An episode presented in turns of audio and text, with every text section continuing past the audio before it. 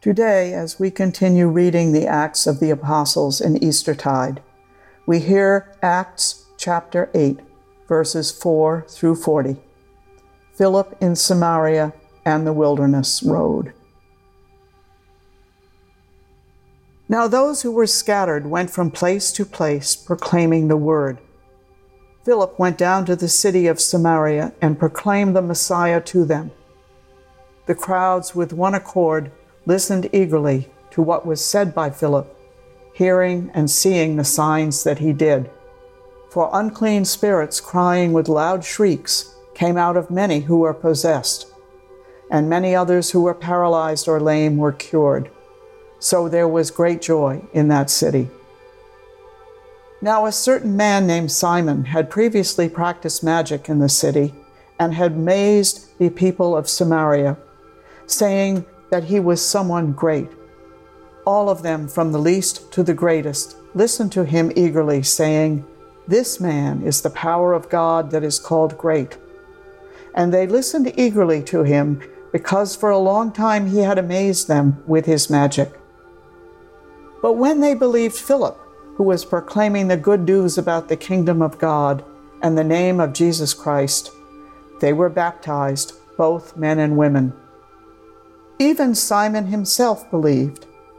After being baptized, he stayed constantly with Philip and was amazed when he saw the signs and great miracles that took place. Now, when the apostles at Jerusalem heard that Samaria had accepted the word of God, they sent Peter and John to them.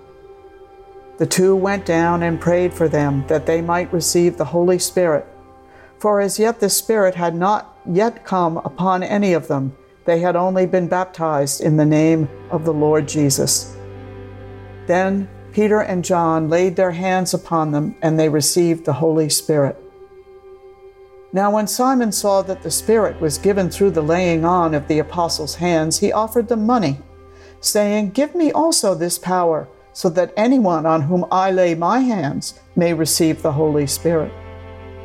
But Peter said to him, May your silver perish with you, because you thought you could obtain God's gift with money.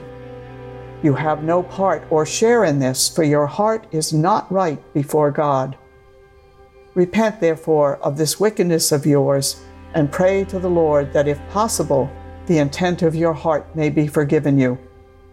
For I see you are in the gall of bitterness and the chains of wickedness. Simon answered, Pray for me to the Lord, that nothing of what you have said may happen to me. Now, after Peter and John had testified and spoken the word of the Lord, they returned to Jerusalem, proclaiming the good news to many villages of the Samaritans. Then an angel of the Lord said to Philip, Get up and go toward the south to the road that goes down from Jerusalem to Gaza. This is a wilderness road. So we got up and went. Now there was an Ethiopian eunuch, a court official of the Candace, queen of the Ethiopians, in charge of her entire treasury. He had come to Jerusalem to worship and was returning home. Seated in his chariot, he was reading the prophet Isaiah. Then the Spirit said to Philip, Go over to this chariot and join it. So Philip ran up to it and heard him reading the prophet Isaiah. He asked, Do you understand what you are reading? He replied, How can I, unless someone guides me? And he invited Philip to get in and sit beside him. Now, the passage of the scripture that he was reading was this like a sheep he was led to the slaughter, and like a lamb silent before its shearer, so he does not open his mouth. In his humiliation, justice was denied him. Who can describe his generation? For his life is taken away from the earth. The eunuch asked Philip, About whom, may I ask you, does the prophet say this? About himself or about someone else? Then Philip began to speak and starting with this scripture, he proclaimed to him the good news about Jesus. As they were going along the road, they came to some water. And the eunuch said, Look, here is water. What is to prevent me from being baptized? He commanded the chariot to stop. And both of them, Philip and the eunuch, went down into the water, and Philip baptized him. When they came up out of the water, the Spirit of the Lord snatched Philip away. The eunuch saw him no more and went on his way rejoicing. But Philip found himself at Azotus, and as he was passing through the region, he proclaimed the good news to all the towns until he came to Caesarea.